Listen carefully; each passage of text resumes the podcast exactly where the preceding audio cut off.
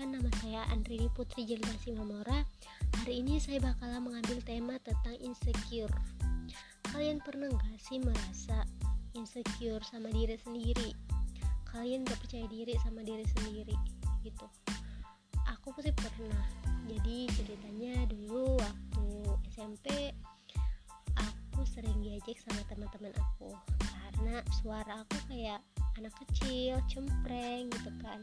Jadi aku nggak percaya diri buat ngomong atau buat tertawa gitu kan. Karena kalau aku ketawa pasti mereka bilang kuntilanak lah kayak kuntilanak atau apalah ya. Pasti sebagian ya pasti sakit hati lah dibilang kayak gitu kan. E, terus waktu SMK kelas 1 sampai SMK semester SMK kelas 2 semester 1 itu kan. Aku diajak juga sih dengan suara kayak gitu tapi pas kelas 2 eh, semester 2 terus sampai kelas 3 SMK di situ aku mulai ya percaya diri lah sama suara aku. Dulu aku kelas 2 SMK disuruh jadi ketua kelas.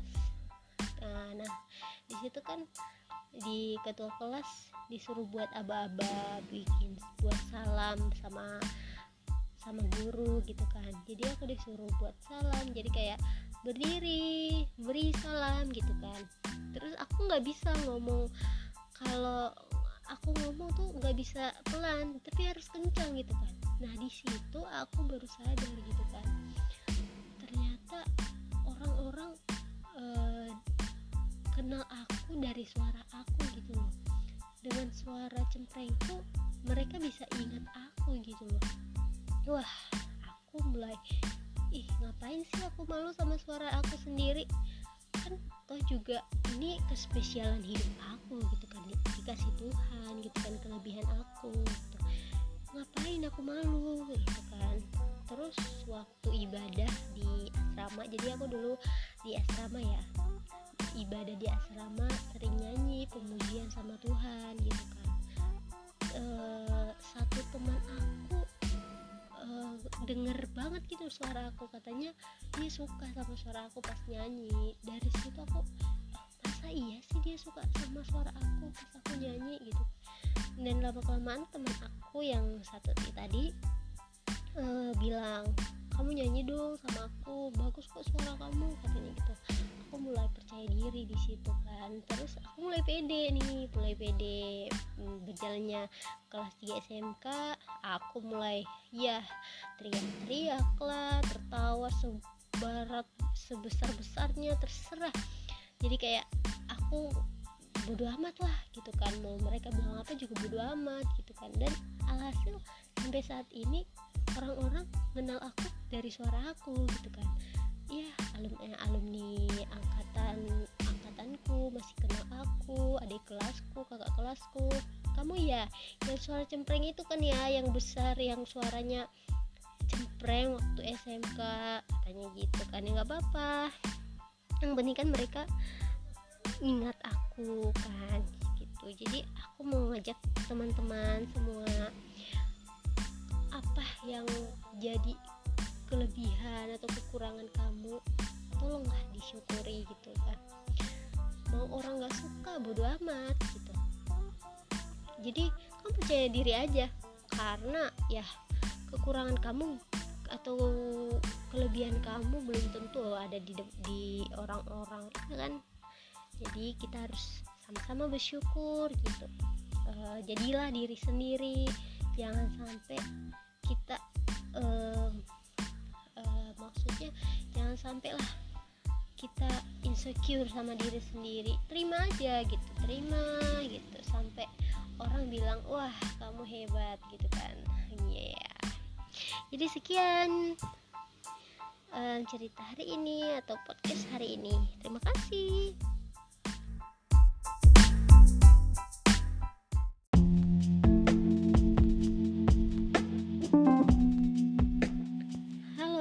Perkenalkan nama saya Andrini Putri Jaita Simamora. Jadi hari ini saya bakal mengangkat tentang Corona berbahaya. Corona lagi corona lagi. Wah berbicara tentang corona memang gak ada habisnya ya. Penyakit yang saat ini sangat mendunia yang ditakuti sebagian orang. Kenapa sih aku bilang sebagian orang? Karena kebanyakan orang masih banyak meremehkan penyakit ini. Contohnya disuruh di rumah tapi malah keluyuran. Disuruh pakai masker ada aja orang yang kau pakai masker. Disuruh cuci tangan pakai sabun juga tidak semua orang melakukannya. Ya memang sulit sih kalau disuruh di rumah aja. Karena pasti sangat bosan banget. Yang punya hobi traveling. Yang punya hobi traveling ke luar kota luar luar pulau gimana coba? Terus yang punya hobi nongkrong nongkrong sama temannya gimana coba? Terus yang punya hobi berduaan sama pacarnya gimana coba? Hmm ya ya berduaan sama pacar. Ya namanya juga ketiga sengajaan kan. Jadi kita harus benar-benar tahan dulu guys. Kita harus benar-benar sabar dulu gitu kan. Yang hobinya traveling bisa digantikan traveling di depan rumah. Kayak kita tambahin dengan menanam tumbuhan gitu kan. Kayak bunga gitu kan di depan rumah terus yang hobinya uh, nongkrong sama temannya yang menggibah sama temannya bisa pakai aplikasi zoom dulu sama teman-teman sambil ngopi ya kan yang biasanya berduaan sama pacar juga bisa tuh video call lewat WA, Line dan sebagainya. Jadi kan asik gitu loh, kayak serasa LDR. Jadi kan kalau udah wabahnya udah selesai, ya saling keleng uh, saling kangen-kangenan gitu kan. Sama teman sama pacar bolehlah semua pokoknya. Ya memang sih kalau Menteri Kesehatan hanya mewajibkan yang pakai masker itu hanya untuk orang yang sakit aja. Tapi kan karena corona nggak kelihatan gitu kita juga nggak tahu kalau misalnya corona udah ada sama kita. Tapi gejalanya aja belum kelihatan gitu kan. Makanya kita tuh sebenarnya harus ikut pakai masker mau dia sakit atau enggak karena kita juga lebih baik mencegah gitu kan daripada pengobati karena itu karena ini adalah penyakit yang sangat serius gitu yang bisa menular dengan cepat dari entah dari percikan air liur lah yang dihasilkan saat orang terinfeksi batuk, bersin atau menghembuskan napas gitu kan. Droplet ini terlalu berat dan tidak bisa bertahan di udara sehingga dengan cepat jatuh dan menempel pada lantai untuk permukaan lainnya.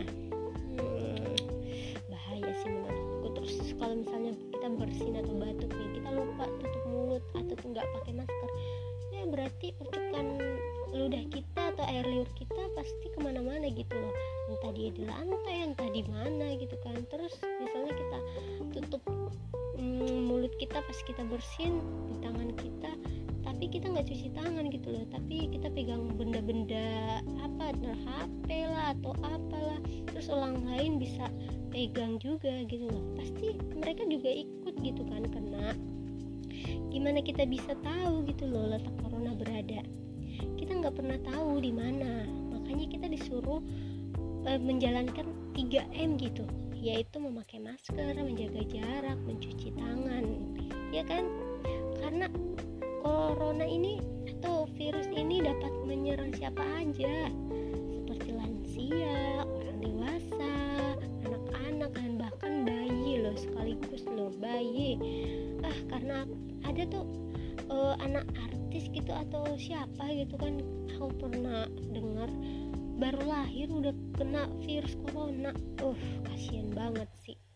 Ibu hamil juga bisa kena atau ibu menyusui juga jadi kita harus benar-benar waspada nih kalau enggak kita bisa kena juga gejala awal infeksi virus corona atau covid-19 ini biasanya merupai gejala flu yaitu demam, pilek, batuk kering, sakit tenggorokan dan sakit kepala. Ya, gejalanya sangat sepele sih, tapi kita harus waspada ya. Kalau tidak, ya kita apa ya? Eh siap-siap kena lah gitulah. Kalau kita mulai merasakan gejala-gejala itu dan biasanya kita mengabaikan kayak pilek, batuk, marah. Tapi sekarang marilah kita peduli gitu loh. Kita peduli sama diri kita keluarga kita. Ayolah periksa ke puskes. Karena penyesalan selalu datang terlambat. Jadi kasihanilah kasihan sama orang kasihan sama keluarga kasihan sama orang-orang sekitar kita. Pasti kena dampak juga kalau kamu kena dan nggak jaga kesehatan kamu kan. Makanya kamu periksa ke dokter gitu kan. Terus uh, menjauh dulu tuh dari orang-orang dulu tuh. Terus hmm, ayolah teman-teman kita jaga jarak dulu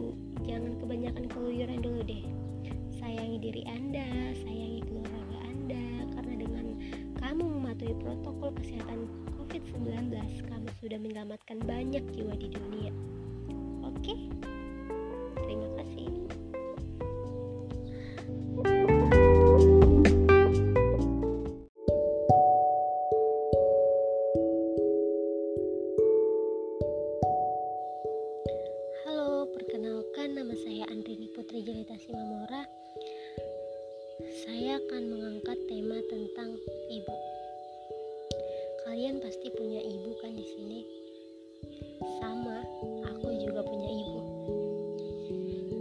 Adalah sosok wanita yang kuat dan luar biasa. Sejak kecil, beliau sudah kehilangan pendengaran karena beliau mendapat kekerasan dari guru SD-nya. Segala cara sudah dilakukan untuk mengobati, tapi tidak berhasil. Beliau tidak bisa mendengar apa-apa lagi, bahkan suara sendiri beliau tidak bisa mendengar. Mengenali suara sendiri juga tidak bisa. Dengan adanya kejadian ini, beliau tidak bisa melanjutkan sekolah sampai SMA. Beliau hanya bersekolah sampai SMP. Sejak remaja, beliau sudah mengikuti salon.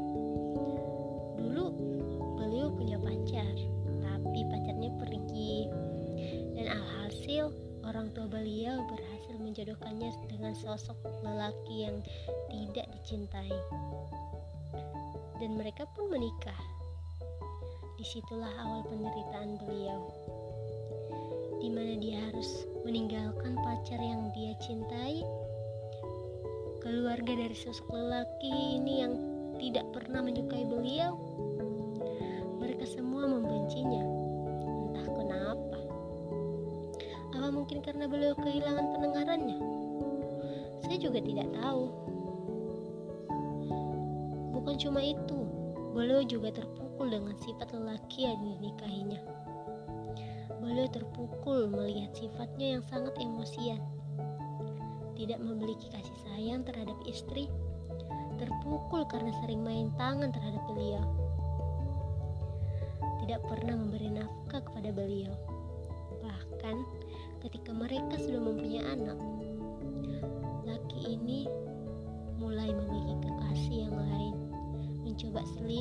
belakang beliau.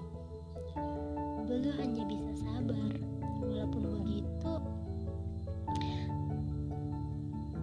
saya tidak pernah melihat beliau menangis di depan anaknya. Tapi beliau selalu tersenyum. Beliau yang mencari nafkah sendiri dengan hasil upayanya. Dia melakukan banyak bisnis demi mencukupi anak-anaknya. Penderitanya tak, tak cukup sampai di sini, di situ ketika punya anak, sebagian anaknya mengikuti lelaki yang beliau nikahi.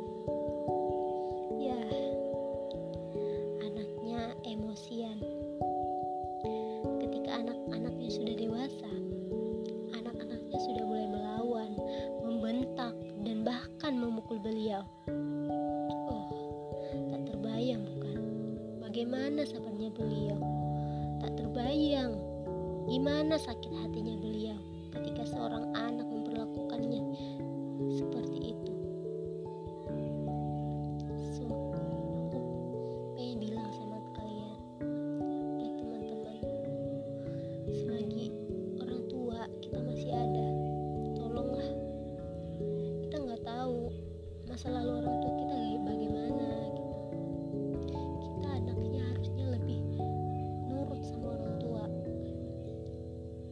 lebih patuh sama orang tua bukan menyakiti hatinya. Kita sebagai anak harus bisa menjadi semangat buat orang tua kita. Tetap jadi anak yang baik yang selalu dibanggakan orang tua di depan orang walaupun kita tak sebaik yang dibanggakan